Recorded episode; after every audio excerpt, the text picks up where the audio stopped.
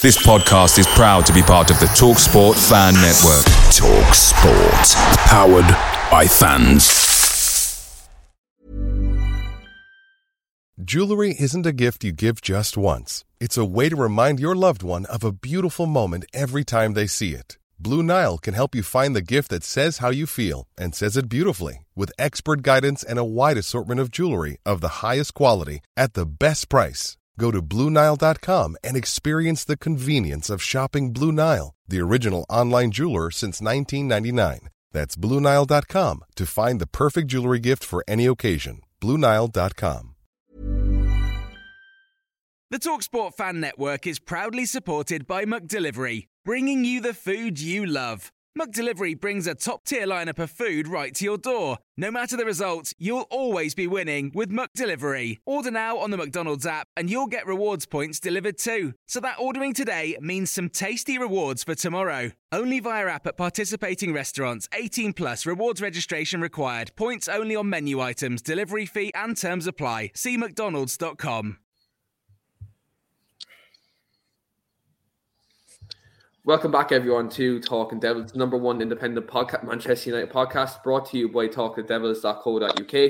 I am your host, Keane, and on this lovely Saturday morning, I am joined by two former Manchester United players, joined here by Lee Lawrence and also Phil Marsh, here to talk all things Manchester United. We're going to review the Arsenal game on Thursday night. We're also going to talk the beginning of the Ralf Rangnick era, which does take place tomorrow afternoon against Crystal Palace at Old Trafford. And also, we will be discussing Michael Carrick departing from Manchester United after 15 years at the club. So, a lot of things to talk about, a lot of things to dissect this morning. So, glad to have the two lads on here on this early Saturday morning. First of all, Lee, haven't talked to you in a week. How's the form? How's your week been? Everything's been good, mate. Thank you very much. Good that we got back to winning ways, obviously, against Arsenal. Give us all a little pick up what we needed, I think. But yeah, everything on my side, mate.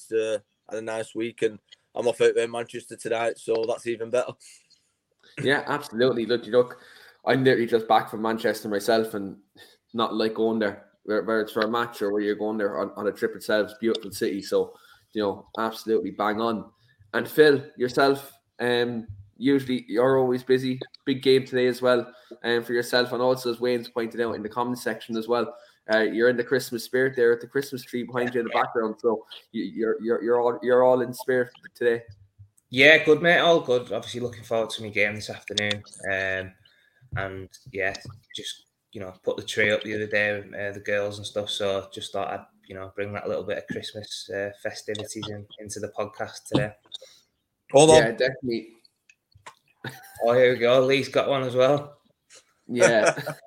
I'm in my lad's room. It's the only place we get a decent signal, and my lads decorate these room up all over the gaff, but you can't see it. So Phil has the tree up, Lee has the sticks. I've nothing Christmassy, so I'm technically right now. I'm the Grinch right now. I'm the Grinch of the podcast right now. I'm putting up my tree today, so now next week's podcast I will have Christmas decorations on. Don't worry, might even have a little Christmas background or something in the background of the stream here today. But here to talk all things United, and look, these past 7 days, in the previous podcast, we were talking about a whirlwind of emotions. We were talking about kind of unsure where we were going to go. Obviously, there was talk Rangnick was coming in, but we didn't have the official announcement. Fast forward a week, we have the official announcement, and we all know he's set to be in the dugouts this Sunday against Palace. However, we did have a game Thursday at Old Trafford against Arsenal, and we're back to winning ways with an entertaining 3-2 win. Let's come to you firstly. Just in terms of the game itself, obviously, for Michael Carrick, we all thought this could be his final game, though, as interim manager, but we all thought he'd go in kind of and be Rangnick's assistant. On the back, obviously, getting 3 points and him steadying the ship as kind of the interim boss. What are your feelings about Michael leaving the football club, and what do you make kind of this time, and what were your memories of Carrick at the football club? Yeah, well, look, Carrick is Man United through and through. Since he come to the club, he's been a great servant of the club. It was bittersweet, really, when I seen that he'd decided to leave. It's I think he's gone out with a lot of dignity in what he's done. It was all over the media, the press and social media about with Ollie going. It weren't just Ollie's fault. There was a lot of input, i.e. with Carrick and things like that, and a lot of people saying that he should have gone with him. I think he's took the moral high ground. He's made a decision upon his own back. And fair play to him. He's had three good results against three good teams these last few weeks. It looks like he's steadied them a little bit more. Dropped a few plays, which Ollie didn't seem like he wanted to drop. He did a real good job. He's been a real good servant to Man United and Man United's guy. It's a sad day when anyone who's been at the club for so long leave. But I think it's probably necessary. I think it's, I've been thinking about this a lot. I think the reason we all love Man United, especially the ex-players, is you always feel part of that club. The saying, once a red, always a red, really, goes without saying. Me and Phil was at a dinner do at Old Trafford a couple of weeks ago, 16 years after we both left. It's a long time, 16 years. And to go back and, still feel appreciated by the club, it's special. Man United is a special place. And, they look after their own, which is great. But I do think it's time now that we bring some outside influence in, which we have done with Ralf Rangnick. And I only think it's a positive move. And let's see what happens. But listening to what he says on the press conferences and the way, I'm sure we'll talk about this more in depth in a bit, but his philosophies and things like that, it looks like it's, for me, a very positive move for the club. Yeah, I think with Rangnick, for me, especially listening to in the press conference yesterday, he spoke with so much conviction. You can see, what his plan is, his outline is, in terms of the way he wants to play football. And as you rightly mentioned, Lee, outside influence is what we need. And it looks like we're going to get that Rangnick coming in. The fact he's coming in as an interim manager and then going into consultancy role for 2 years, looks like we're going in a different direction and an exciting one. In my book, but Phil, in terms of when you actually entered the first team, yourself, obviously you were around Carrick yourself. It would have been kind of in and around that time when Carrick was just after signing from Tottenham Hotspur. When being with him on the training ground and kind of the style of midfield player that he was, many Manchester United fans would discover him kind of as a underrated midfield player at the club and kind of call him like a Rolls Royce in the midfield. From training with him, what was he like on the training ground? Yeah, I'd definitely agree with that. I think he was very underrated. I think, he was a model professional on and off the pitch. Really nice guy as well. Somebody, again, who you could speak to and he would, always offer his advice and sort of, give you that bit of time to sort of speak to him. But yeah, on the pitch, he never did anything really spectacular, but what he did do was, he always made angles and give other teammates options, and he was the sort of person that a lot of the play went through. He'd, be the guy that was dictating the play, switching play, keeping the ball ticking over. And, for me, especially, when you look at the midfield players that sort of was around at that time, like Scholes and Keane, maybe he did go under the radar a little bit for what he did and what he gave to Manchester United, because in training I remember him and he never used to give the ball away. Everything he did, there was quality, and again, I think he was somebody who was probably not appreciated as much as others because of he's like sort of an unsung hero again, if you like, because he didn't do anything that you'd probably remember, sort of like a spectacular goal or magnificent bit of skill, but what he did do was keep that ball moving, and he was a key part of that team in terms of the way they wanted to play.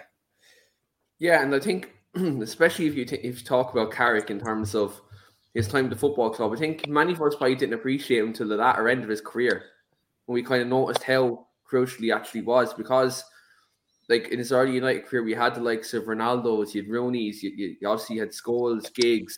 You had all these players who were these big star names. One thing people probably slept on was Carrick was one of them players that kept us ticking, who would make that first line break and pass, so to keep that sustained level of pressure there.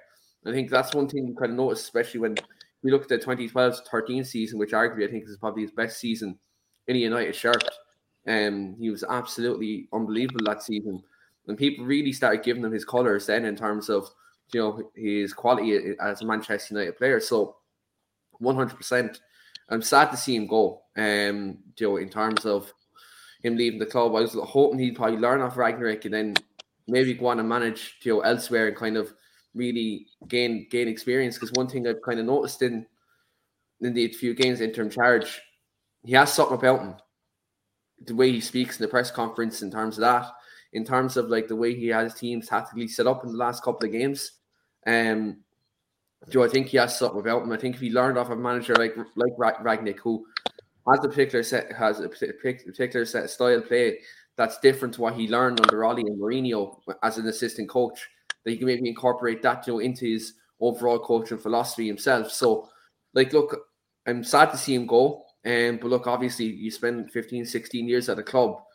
Maybe he needs kind of a break away from football as a player and a coach. You know, maybe he kind of needs that kind of mental break, maybe, because you're in the game so long and you haven't had a break. Maybe he just needs that year or 18 months or whatever it may be, and then come back to another football club as a coach and, you know, maybe go off and get his own experience off his own, such as what likes of Rooney has been doing at the moment at Derby and, you know, other former Manchester United players who have gone out and pursued coaching careers. So 100%, sad to see him go, but look, we all know he's a great player for the football club, model professional, and as I said, like a Rolls Royce in the midfield, and someone who definitely was underrated by many United fans in terms of his quality as a football player.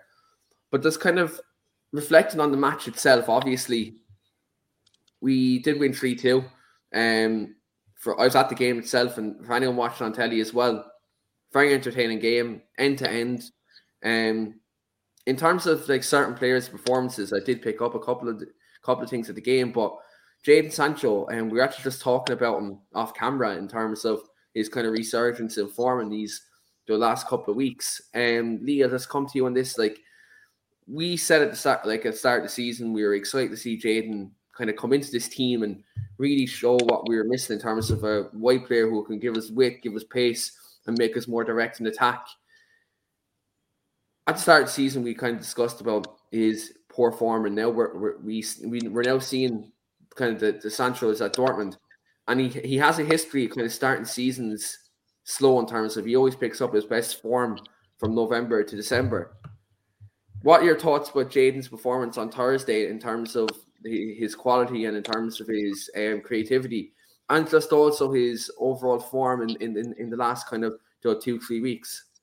Yeah, I mean, we've been calling for it for a good few months now, aren't we? That Jadon gets a run in his right position. You know, we've been saying there's no point buying a player what we think's going to have all this, you know, this potential and this show what he can do at Dortmund without giving him a run of games to get himself up to speed in the Premier League, you know. And he looks like now, with a bit of luck, everything crossed, because I think he could be a great player for us. It looks like he's getting a run of games in his rightful position, and it looks like he's turning a corner a little bit. For me, it looks like he's a confidence player. It does take him a little bit of time to get going. It looks like that's happened again this season. Hopefully, it's a turning point. But we were just discussing it before we come live on air. For me, he probably needs someone to put his arm around him and show the belief that, you know, he doesn't need to get up to speed or do something magnificent in, you know, a match or score an handful of goals before he kicks on. He's a high-profile player. We want him as a Man United club and a Man United fan. We want him to kick on straight away. All the best players can do it. I'm sure we will do, and I'm sure under Ralf that's going to come out. But it does look like he's improving. He looks like he's getting to the player we all seen at Dortmund. We've seen the press conference. We know that Ralf Rangnick does like him, because I believe he tried to sign him at Leipzig before he went over to Dortmund. It looks like he's a fan of him. It looks like he'll get much more opportunities underneath him, and hopefully he'll give him a shot to show the potential, and, you know, hopefully become one of our great wide players, which we've had over the years. Yeah, 100%. And I think in this Rangnick system of pressing and counter-pressing and those sustained pressure, you're going to see Jadon Sancho play a more prominent role than he has done maybe earlier on the season, because if you look at United's pressing stats, he's our highest presser, you know, up there with like Fernandes and funnily enough, Paul Pogba, in terms of sustained levels of pressure, in terms of our highest presser of the ball. So, like, I think if you look at that style of play, Jadon is definitely going to be well needed in this team. Not only that, like, you have his creativity. Like, what Rangnick likes is to win the ball back, to win the ball back quickly, and then within 8 seconds, create a chance. That's the way his philosophy is. So if you have a manager like that, you need quick, creative players, and Jadon Sancho fits that profile tenfold. You know, he does have all them attributes. And, like, watch him up close and personal myself on Thursday night, like, I could see his ball control was second to none. His position, the way he deals his body, though, to keep the ball and retain possession, like, he's quite good at that. So, like, for me, I'm excited to see what he does under Rangnick. And I've been really impressed him, obviously, with the Villarreal game and the Chelsea game. He played quite well. And the way he dropped the shoulder to kind of put the ball past Mendy against Chelsea was fantastic. Those well-taken finish, and his performance against Arsenal, you know, he had their fullbacks on toast. So, 100% excited to see what he is like now in this new era under Rangnick. And the other thing I noticed just before, obviously, I forget to say it, is it looks like what I've seen against Arsenal, it kind of, what I've been calling for a good while is get the ball into the box. You know, we've got Ronaldo, obviously we've got Cavani when he comes in. It looked like we were scared to put the ball in the box. What I noticed, it looked like if he had a chance to get it in there quickly, he was, he was putting it in against Arsenal, which, again, for what we've got as a team, can only be a good thing and a good attribute to have. Yeah, definitely. And, like, when you have, like, one of the best headers of the ball in the world in Cristiano, and, like, he's the best finisher in world football, why wouldn't you be putting balls into the box? You know, I think that's something that you do need. You need that level of creativity to give Ronaldo that service, because there's been games this season where he hasn't scored, where he hasn't got the service. So I think having Jadon in the team definitely benefits us in that regard, in terms of getting the service into the box and having Ronaldo take them half chances, because all he needs is a half chance to score a goal. Like, I think, look, you've seen even like on Thursday night when I think it was Rashford to put in that cross for Ronaldo's goal. Ronaldo literally just one dip of the shoulder and bang, it was in. You know, like, literally half chance, split second finish. So I think you look at it, you just need Jadon to stay fit, because he's had an unlucky run at the start of the season. When you think about, he had injuries, he had, I think he had health issues at the start of the season as well. All these little things, he was in and out of the team. So, like, with Jadon at the moment, you're just hoping now he can stay in the team and keep this sustained level of form that he has right now. Because when you look at the level of fixtures we have coming up between now and March, we have a very favourable run. And under this new manager, with the new manager bounce, new system, new set of tactics, we can still make something out of this season. Now, I'm not saying win the title, because I think that's still a long way off, because you look at the points difference between us and the top three at the moment. We'd have to hope for all three of them to collapse, which I don't think can happen. But in terms of getting into the top four and win the trophy, I think that is still an expectation we can have, to kind of have the season be a respectable season, and definitely still a sustained run in the Champions League, because we topped our group. We're going to get a favourable draw going into the last 16. So get past the last 16. Whatever can happen there, you don't know. It's knockout football. But Phil, I'm going to come to you on Sancho, because obviously he's pretty big price tag. Like, let's be honest, like £73 million, homegrown player. Do you think maybe it was a case that, yes, he was in the Bundesliga and he came there from a young age, now he's coming to the Premier League, and still a very young player. Do you think maybe, in terms of culture, was it maybe a culture shock to Jadon in terms of the competitive nature of the Premier League? In terms of and the physicality, do you maybe think it took him a while to maybe adjust to it, and that's why we're seeing only the best of Jadon now in terms of like 3 months into his Man United career? It's a massive price tag, it is. So there's obviously a lot of expectation that comes with that. But on the flip side of that, he's a quality player, and I'm sure that he would have been aware of what the Premier League was like, you know, the styles, the physicality, the speed. Obviously, played international football as well, you know, played in the Champions League. So I wouldn't really, you know, buy into that as much. I just feel as though watching Jadon in the earlier months, obviously there's been a lot of pressure with the club, you know, not being, you know, at the heights that the probably should have been, and some dodgy results. So confidence can be affected in that way as well. You know, he's not had a run of games up until recently, where he's been, you know, playing in his proper position and, you know, getting that sort of run of games, which every player needs really to sort of get up to speed. But for me, I think just watching him, I always think that, you know, in an attacking position, we was always told, you know, at Manchester United, when you're in them attacking positions, you're the people that make things happen. You know, go and express yourself. You're the ones that can take risks and sort of, you know, try and create an opportunity or try and create something out of nothing. Because in the final third, if you lose the ball, the other team's not going to score straight away from that sort of breakdown in play. So we was always told, you know, you guys are the ones that, you know, get paid the big money because you're the ones that can, you know, effectively win us the game. I just think when I've watched Jadon, he's been a little bit sort of conservative up until recently. He's sort of, you know, there's been a few times where I've looked at him and I've thought, you know, go on, get at him or do something or try and create, you know, and if he's getting sort of 15, 20 touches in the first half of the game, I'd be expecting him to sort of, you know, be getting at least 2 or 3 shots and maybe, you know, 3 or 4 crosses out of them 15, 20 touches. Whereas I think when I've watched him, I think a lot of the time he'll get it and he'll threaten to do something and just sort of keep it easy and, you know, keep the ball moving and pass it. And for me, as a United fan, I want to be, you know, on the edge of my seat like I have been previously with other players. And I think, you know, he's going to do something. He's going to create a chance. So maybe, I mean, I'm hoping that, you know, he's the penny's dropped with him now and he's sort of, you know, got that little bit more confidence and he's up to speed and he can, you know, start producing a little bit more of the stuff that we've seen when he was at Dortmund. Because obviously, if you watch some of the highlights from there, you know, you can see he's full of confidence. You know, he had Haaland in the middle who he was supplying, you know, all the time. We've got similar players like Ronaldo and Cavani who, you know, will thrive off them kind of crosses. So for me, yeah, you know, he's started slow, but we're very hopeful that he can now kick on, and he's obviously a world-class player. We've all seen what he can do.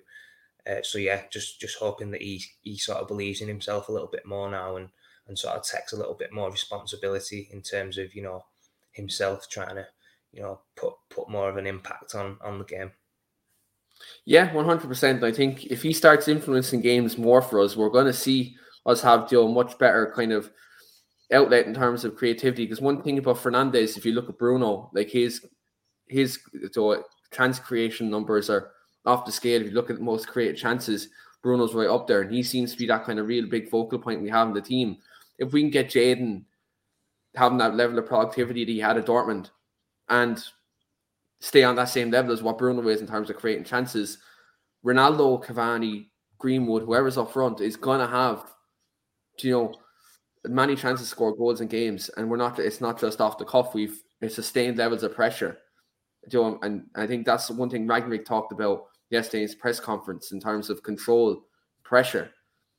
If you have these creative players there who can retain possession and create these chances, then look, our goal scoring is going to be off the charts. But it's just about implementing it and making sure, you know, we have the right players in the team and there's a right balance. I think we're going to get that with Rangnick coming in. I was going to come to Red Guitarist's comment here this morning. He says, "Morning, guys.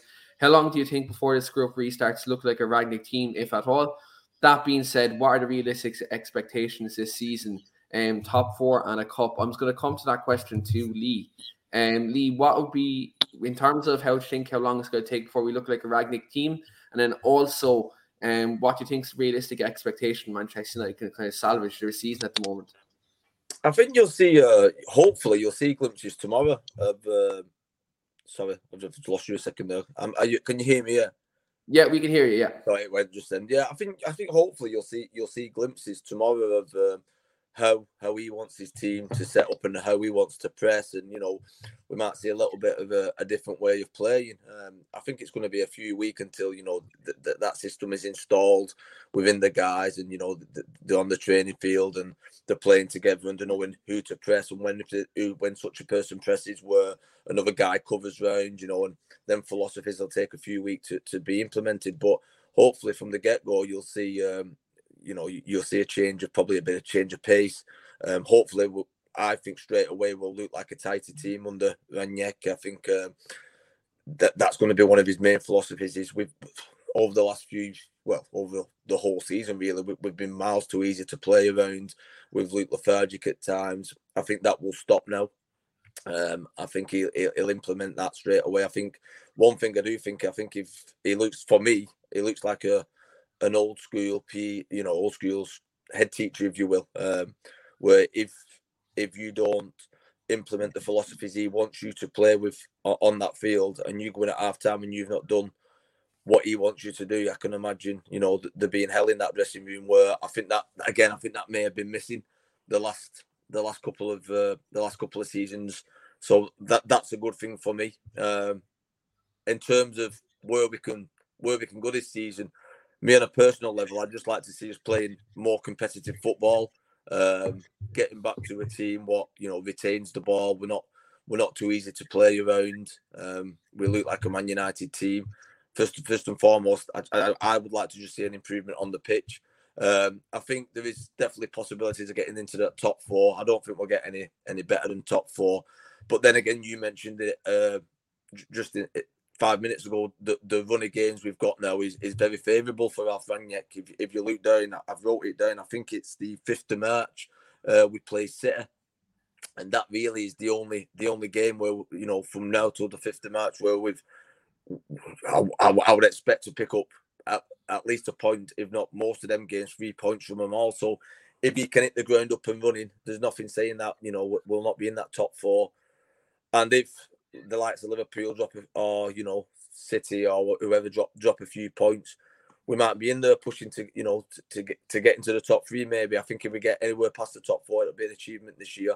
And always, if we win a cup, it'll be a bonus. But yeah, for me, I'm looking, like you said, top four, and hopefully a cup and a good run in Europe. That's the best outcome for me. But really, all that aside, I just want to see us playing better football than we've played this season.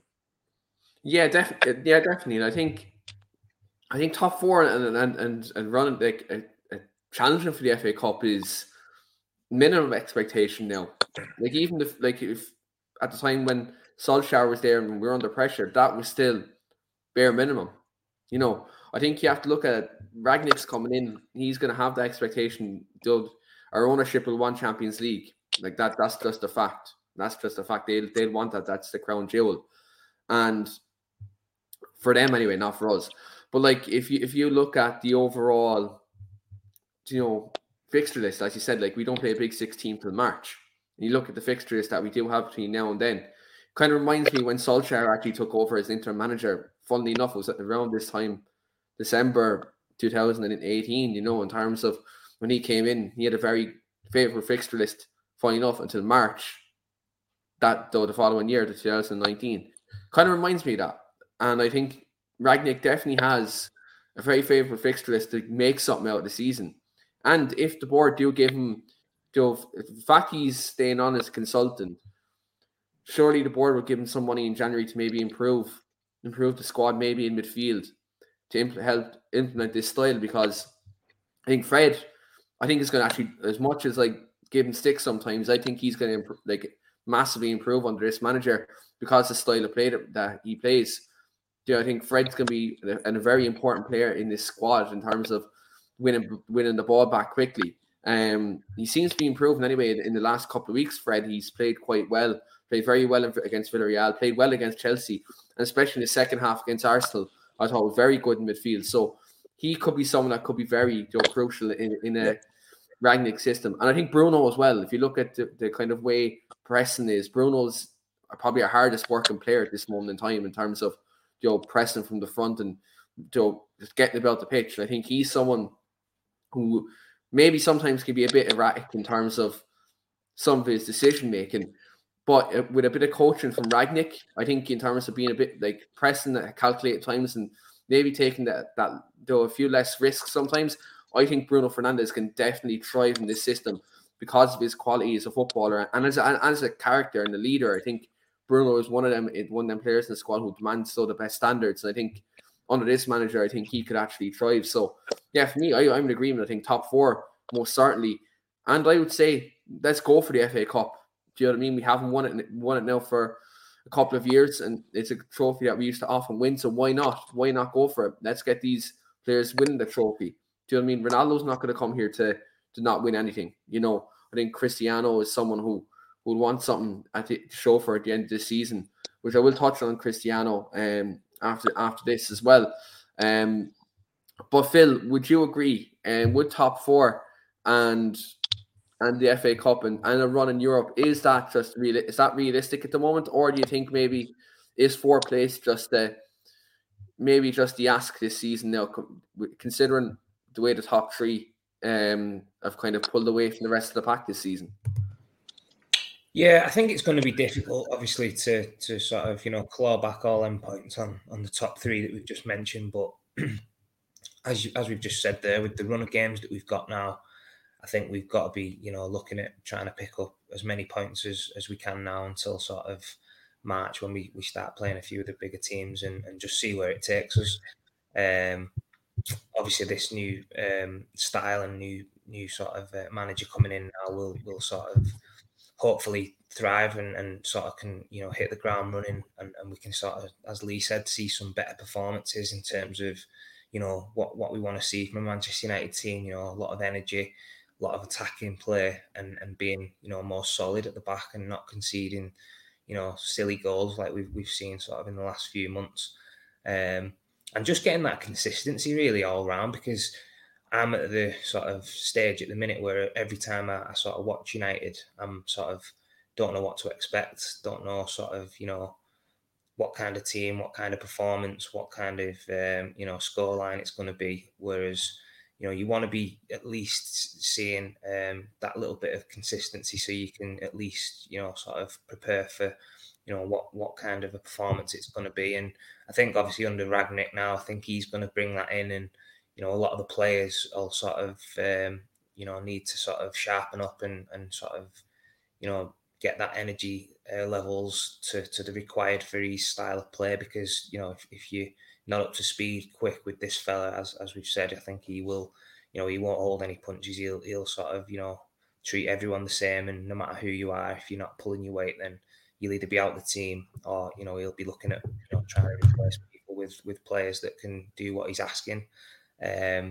So yeah, for me, I think top four would be a realistic target, even though, you know, we're a little bit off that at the moment. And yeah, winning a cup, I think that would be a great achievement this year, just in terms of, you know, getting that bit of silverware back in, because obviously we've not won a trophy now for quite a few years, which is, you know, not like Manchester United. We're sort of usually, you know, picking up trophies sort of year in, year out, and that's what we need to get back to doing. And hopefully, you know, Ralph's going to be the person to sort of bring that success back in.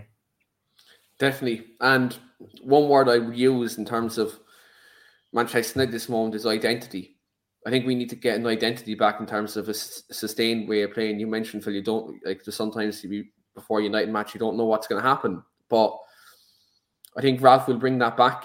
I know it's only a six and a half month period that he has, but I think he will give us an identity. Now, it might take more than 1 or 2 weeks before we actually fully see what he's about in terms of what players he's going to fancy in terms of our starting 11, in terms of what way he'll have us playing, whether he'll stick with a 4-3-3 like he has done before, or does he go with the 4-2-2-2 system? Depends on what he sees on the training ground and what he maybe thinks will suit these players best. One thing I will definitely say keep an eye on is the goalkeeper situation, because David De Gea he's been top class this season and he's been quite good. But in a Rangnick system, Rangnick likes his keepers who step out. I can almost be that ball-playing goalkeeper as well, and goalkeepers come out off their line. It's one thing De Gea doesn't do, and I think my concern is here, does Rangnick maybe look at Henderson coming in? Could that potentially happen? that's one thing I would say, guys. Keep an eye on that in these next couple of weeks and months in terms of Joe Rangnick and his goalkeeping choice. Because for me, I think De Gea deserves a staying goal at the moment. I think he's been top class this season. And look, again, Joe Thursday night, that save that he made was fantastic.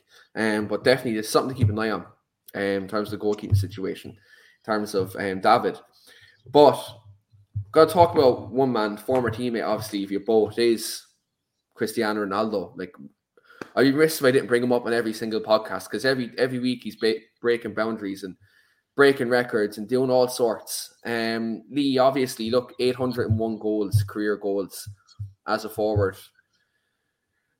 He just keeps defying the odds, keeps defying expectations, and people seem to be, you know, saying he's finished. People keep saying that he's the problem at Manchester United, but Cristiano Ronaldo for me right now is the vaccine. What are your thoughts on Ronaldo breaking that 801 goal record, and this is overall contribution Man United this season? Yeah, he's absolutely phenomenal, and let's be honest now, all this rubbish, and I nearly swore then, because it really does get me angry when I look on social media about Ronaldo's the problem. How the hell has Ronaldo been the problem this year? Yeah, he's at an age where he might not press as much as we'd like him to press. That's going to go now, because in the system, the whole team's going to press a lot more than they've been pressing, which is going to help him out a lot more. They're going to get the ball into him a lot quicker. And Luke, if we didn't have him this season, where would we be? Where would the goals be coming from? You know what I mean? He's as old as me. You know what I mean? And he's still banging them in for fun. It doesn't need to be involved, all the game to score 2 and 3 goals in a game. He just needs that one sniff of a chance, and it's going to be on target, at least on target, if not landing in the back of the net. Like I said, all this has been a bad buy, and it's affected the team, and this, it's just, for me, it's a load of rubbish. We would have been without him, and without, like you just mentioned, De Gea this season, I would hate to think where we would be in that league, because they're the two players for me which is absolutely shone this season. And may it continue, and I think people have been saying under this system with Rangnick coming in that Ronnie could potentially suffer. I think it'll be great for him. I honestly do. I think if the wide players are pressing more, than we've got more possession of the ball, and we're getting the ball into the areas where he's going to be a lot quicker. After, like I said, the 8-second rule, what he has about that's when we can score goals. He's going to get that service a lot quicker than he's going to, than he's been getting it before. I think he'll thrive under this system.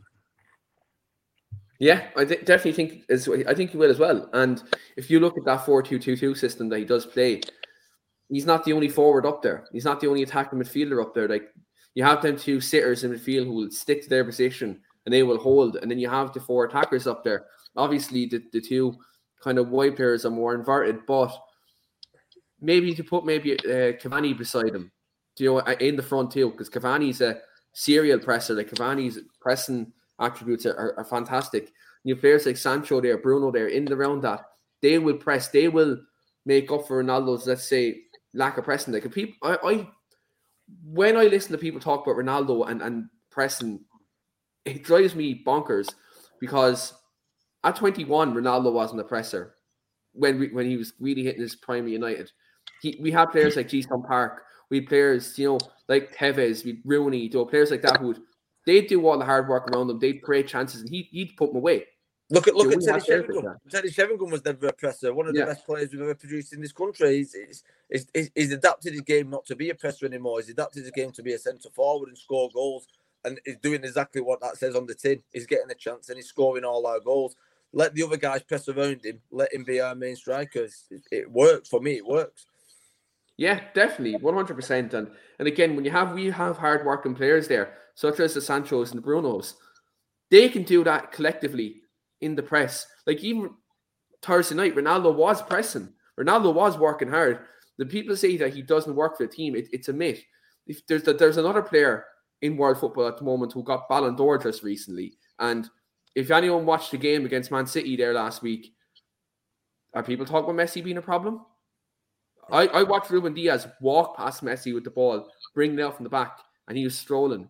Yeah. But because it's Cristiano Ronaldo and it's Manchester United, it'll make headlines, and the fact that he's a Manchester United player, people are going to throw that scrutiny and try to throw him under the bus. But, like, look, Ronaldo is not the problem in this Man United team this season, because if he was the problem, you know, it's just wrong. He's the top goal scorer for Man United this season. He's dragged us into the Champions League knockout rounds.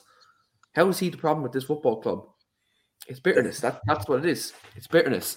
But look, I'll leave that one there. But Phil, obviously, for you being a forward, and you obviously played alongside Cristiano at the football club, and you've always talked about his determination and his kind of obsession with repetition in terms of working on everything and being kind of the first on the training ground and the last leave. When you first seen Cristiano walk through them doors at Old Trafford and Carrington, and you seen kind of that young, kind of brash Portuguese player coming in, could you have ever imagined he would have got to these heights and breaking 801 goals in his football career? No, definitely not. I mean, you know, when he first came to the club, you know, you could see the ability and the talent, and you know, you could see glimpses of what kind of player he was going to be. But then to obviously see, fast forward, you know, to where he is today, and obviously all the goals that he scored and the standards that he set, and obviously his own will and desire and sort of, you know, that sort of, you know, fire in his belly to keep playing as long as he can, it is extraordinary. And, you know, he's somebody who, you know, as a young player, and obviously still playing at this age now to the level that he is, it's a sort of, you know, example, and he's a sort of, you know, role model for all these young players to sort of look at him and say, well, you know, if you want to hit the top and you want to play at the level that he's played at for, you know, such a long period of time and still be producing the performances and the goals and, you know, all that kind of thing, then, you know, there's no other person in world football for me who ticks all the boxes. You know, he does everything on and off the pitch exemplary. And for me, looking back at obviously the time when I was at the club and sort of getting to know him, you know, he had that appetite to want to learn. He, you know, he come to the club and he was a little bit, you know, at times, you know, trying to do too much. We've obviously talked on this before. Once he got that out of his game and sort of, you know, started working on, you know, less is more and just doing, you know, the right things at the right time, you know, what a player he was. And obviously he's just kicked on year after year from that. And obviously looking at him now and all this stuff about him not pressing, I agree with obviously both of you there saying that he's definitely not the problem. He's our sort of talisman. He's the person that, you know, who wins us games, you know, week in, week out. You know, you've seen the goals that he scored in big moments, which is what he does, especially in the Champions League. You know, that's his bread and butter. He just seems to keep reproducing, you know, like it's nothing, which is unbelievable. And for me, I actually think, you know, when you get to this kind of age, obviously I can relate to this myself, still playing and, you know, playing in them forward areas. He's just a little bit more clever. You know, he's not going to run around and sort of press for 90 minutes because, you know, that's not his capabilities anymore. He's, you know, late 30s and he's using his brain and he's being clever and putting himself in positions where he's conserving energy to get on the ball. And when he gets on that ball, you know, he's going to make the difference and he's going to be the one that's going to score that goal. And you're seeing it the other night against Arsenal, you know, getting into the box, you know, getting in a position where he's in between defenders. And when he gets a chance, you know, there's nobody better in world football. He always hits the target and, you know, he's an absolute joy to sort of, you know, I've played with and to watch and to sort of, you know, see how much he's, you know, having an effect on some of the players at the club at the moment. I think he's been an absolute revelation coming into the club and giving us sort of that person who's going to sort of give us an opportunity to win a trophy this year, because without his goals and without his sort of experience and sort of leadership skills, for me, I think we'd be, you know, as well as De Gea, we'd be, you know, mid-table and we'd probably have no chance really of doing anything this year without him. And it's obviously, you know, credit to him. And obviously, for me, he's going to keep breaking records and keep, you know, setting the bar as high as he can, because that's what he does. And all this criticism, I've said it before, he thrives off this and he uses it as fuel and he loves proving people wrong, which he'll, you know, continue to do, I'm sure. Yeah, 100%. And look, again, if we didn't have Ronaldo or David De Gea this season, I'd mid-table, maybe just below mid-table, if we be honest. You look at the winners and the match saves that David De Gea has had, we'd be mid-table and maybe even below that. So, look, he's not the problem. He's been the solution this season. He's dug us out many times. And look, let's hope under Rangnick now that we can have the players who can work hard around him and he can do what he does. Because like I look at Ronaldo now, it's kind of similar to Van Nistelrooy in terms of when Van Nistelrooy is at the football club, he wasn't someone who was massive hard worker, presser, kind of that erratic striker, but he was a finisher. He was a marksman. And that's what Ronaldo's doing now. In terms of you give him a chance in the box, he's got to score. Ruud was like that as well up front. Phil, you can attest to this. Like Ruud was someone who you give him that one chance, he'd put it in the back of the net. This is literally the same thing with Cristiano now. You get Ronaldo into the right position. He's intelligent the way he moves, the way he glides into the box.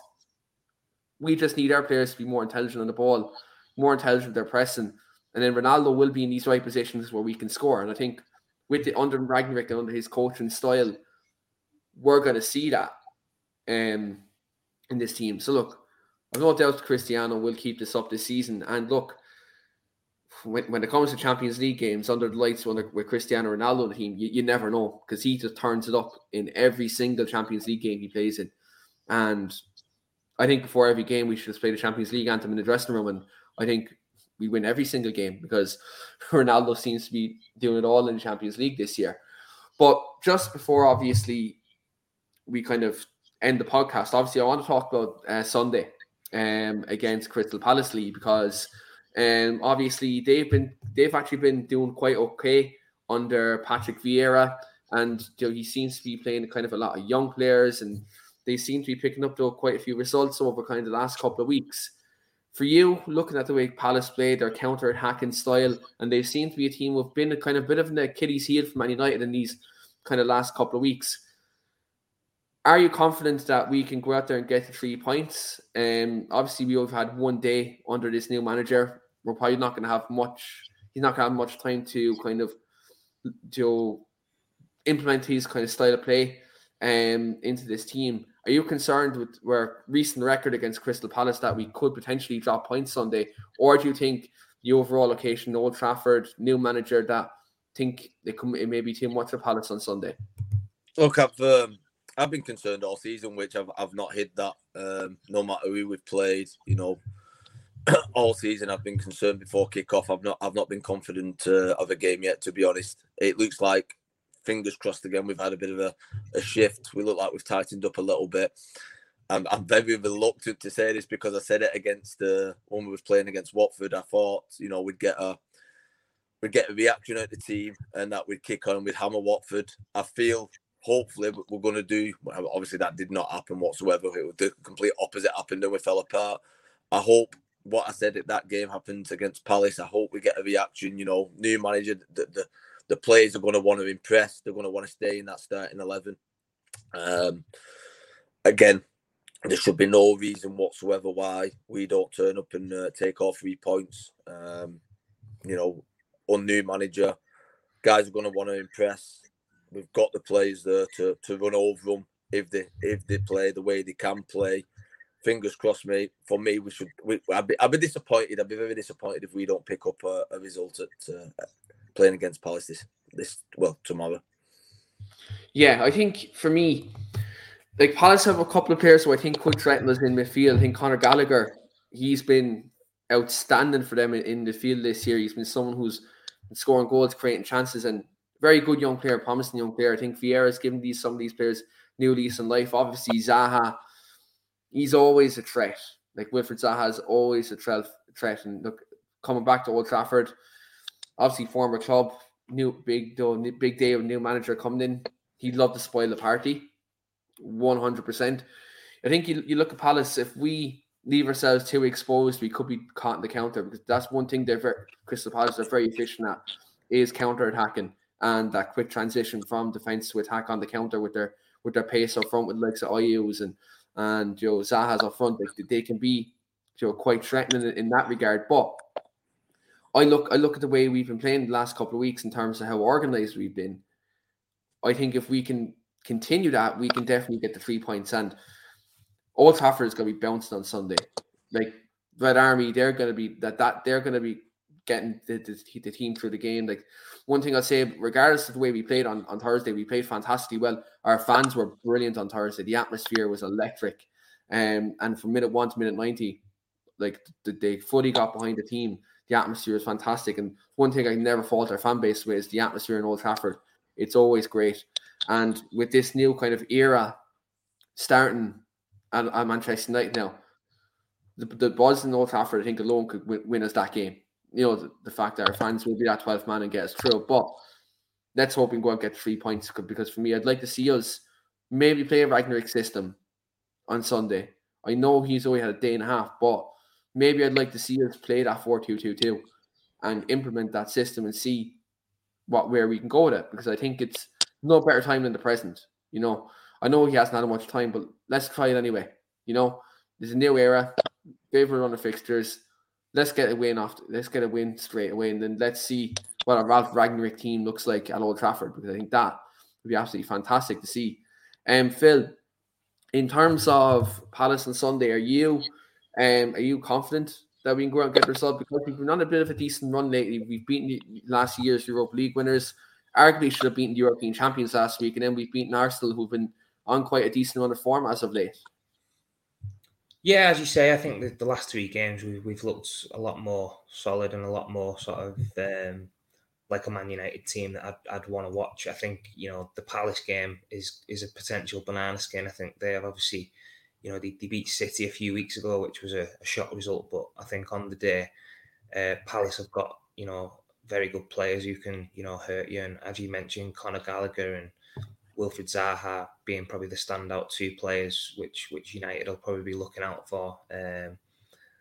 I think, you know, they're going to be a good test for us at this moment in time. But for me, I think, you know, we need to sort of just concentrate on ourselves at the moment. I think, you know, you can look too much into the other teams and how they, you know, are going to set up and players and stuff. I think if we concentrate on ourselves and we all perform to the levels that, you know, we know that we can, then, you know, there's not going to be any teams that are going to get near us until, you know, March. I think that run of games that we've got now could be a massive turning point. And I think I'd like to see, as you just mentioned there, I think I'd like to see, you know, Rangnick come in and change that formation straight away and just get straight into it. There's not really much to lose, I don't think. I think, you know, that, you know, if you're going to do it eventually, you may as well do it straight away from the get-go and just see what happens, because then you can see which players are suited to it, which players, you know, thrive and which players are going to maybe, you know, need to drop out or, you know, aren't going to be able to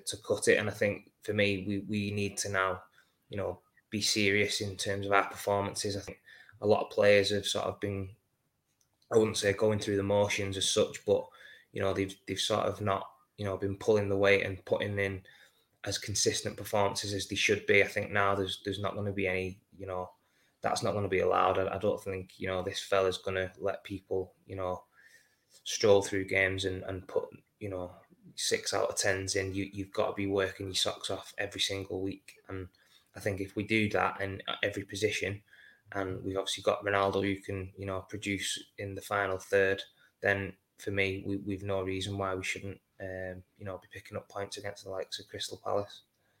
Yeah, I think, look, beating teams like this should be a bread and butter, and lots, no disrespect to Crystal Palace, but you look at the individual quality that we have in the team. On paper, we should win these games and at a canter. I think now we see Rangnick put his stamp on it. Let this be a period where he can see what players are going to suit his system. No better time than the present, because we're coming towards the Christmas period. It's a very congested fixture list. We need to hit the ground running. And I think Ralf will learn a lot about these players. It's great that he was in the stands on Thursday. And he said he's been watching some of these performances as of late. He mentioned in the presser yesterday, but the games against Liverpool, City, Joe, etc. He's seen this.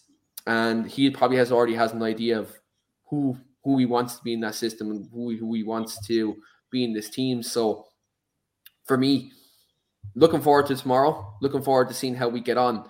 And looking forward to see Ralf Rangnick on the sideline. It's going to be surreal, really, seeing a manager from the outside being on the sideline for the last 3 years. We've had Ollie, we've had Carrick, and now we've German manager, completely different philosophy, and Manchester United is complete the 360 we're after doing. So, look, let's see how we get on.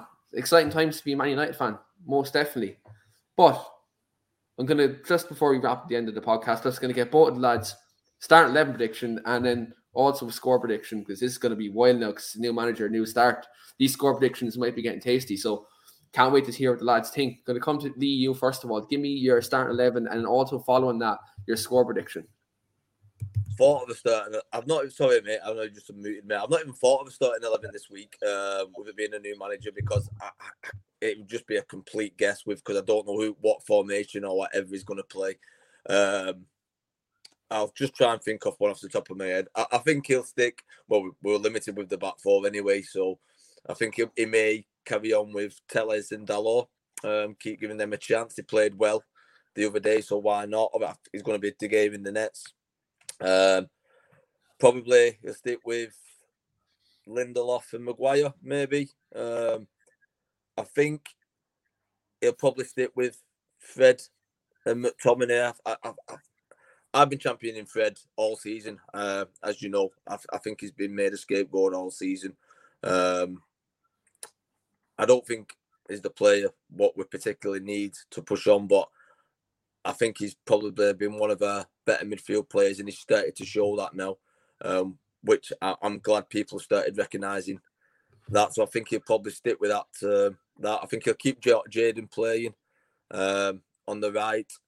I think he'll have Rashford still playing on the left, and Cristiano Ronaldo definitely has got to start for me.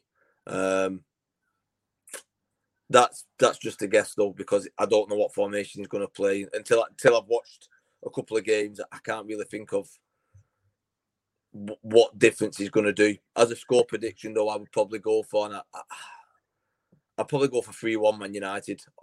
Optimistic, I know, but I'll probably go for a Man United 3-1 win. 3-1 win, good start too. The Rangnick era, and both with a Fred goalie, maybe Fred goal start off the era. No, I don't think Fred's going to score at all. But I'd love to see him score. I mean, I just like the way he plays. I just wish he had a bit more on the ball, really, which I hope that gets developed, because I do like him as a midfield player. I think he's got that tenacity to be a real good player, and I think that Rangnick will bring it out of him. I just hope he develops more on the ball, which, to be fair, the last couple of games, he's put a few of the lads through from midfield, and he created some great chances. So I'd like to see that side of his game develop a little, but I'm just glad he's getting a little bit of recognition, because I do like him in there. So yeah, and if he does score, mate, I'll be made up. Yeah, absolutely. And look, you'll be getting the first message on Sunday if he scores. 100%. Phil, give me your start 11 and also just your score prediction there. To be honest, I actually feel as though he'll stick with the same team that started against Arsenal. I don't really see him making any changes from that, just because I think, it was a good performance. It was a tough game, which, could have probably gone either way at some points in the game. But I just feel as though he'll give them players the chance to carry on that sort of winning run. So for me, I think, the team that started against Arsenal just to carry on against Palace. And I actually think that it's going to be a bit more of a tighter game. I don't think there's going to be a lot of goals. I'm going to go for 1-0 to United. I don't really think that United sort of do these kind of results enough. When you see a title-winning team where they can go, where they can just grind out a result even if things aren't going your way, and maybe the goals aren't coming. I think tough game against Palace, who were quite organised and will probably try and play on the counter attack themselves. I think it's going to be a sort of bit of a nitty-gritty game, but I think United will win. I just think they'll nick a goal later on. Obviously Ronaldo, for me, somebody who comes up with the big goals and big moments. I think he's going to nick one later on in the second half, and we'll just settle for a 1-0. that again, another late Ronaldo goal, more defying the odds, and be interested to hear what Sky Sports say about him then tomorrow. Be interested to see what they say again after scoring a goal and what the opinion would be after the game. But I myself, waste to start them prediction. I'm just going to go quickly. De Gea, Dalot, hopefully Varane is fit, but if not, I'll go Lindelof, Maguire, Telles left back. Then I'm actually going to go with the 4-2-2-2 system, sorry. I'm going to go for the Rangnick system, even though he mightn't do it, but I'd like to see it. So I'm going to go Van de Beek and Fred in the middle, the two attacking midfielders in that system. Then I'll have Sancho and Bruno Fernandes. And in the front two, I'd have Rashford and I would have Cristiano Ronaldo up top. And so I have a lot of workers around them in that system. Obviously, Van de Beek works very hard in the field as well. Also, one thing he will be able to do, the one thing McTominay won't be able to do in this system, help us retain possession and keep the ball ticking. I think Van de Beek will do that. I think he's going to be a beneficiary of Rangnick's style of play.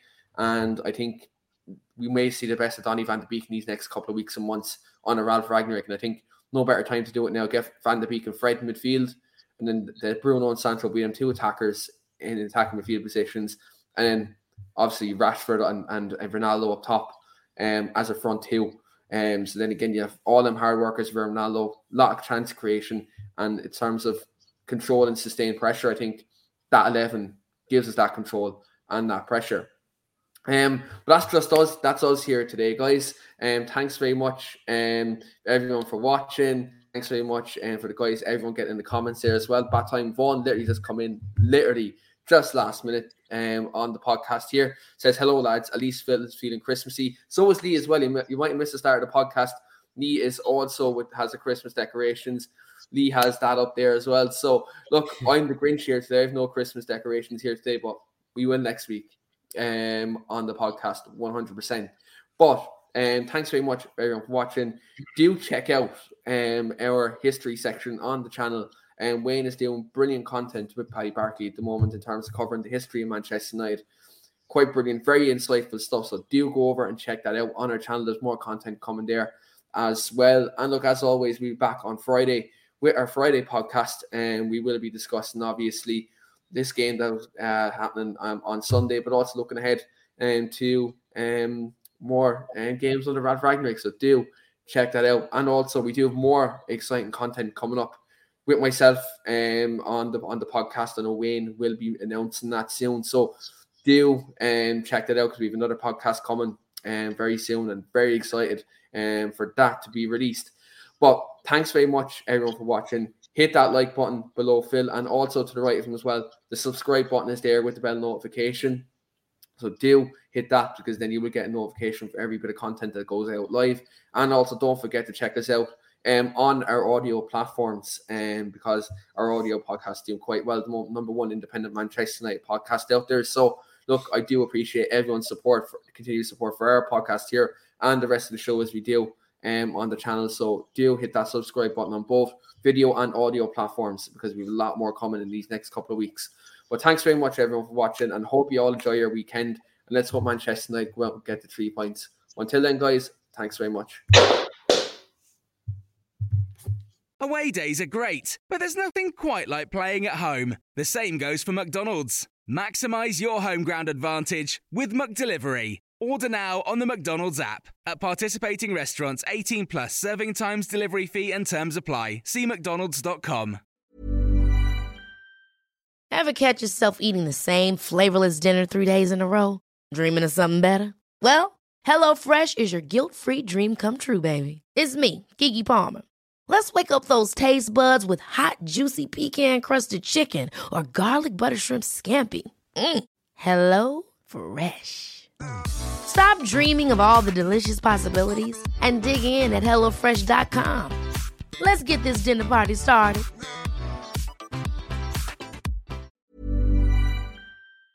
This podcast is proud to be part of the Talk Sport Fan Network. Talk Sport. Powered by fans.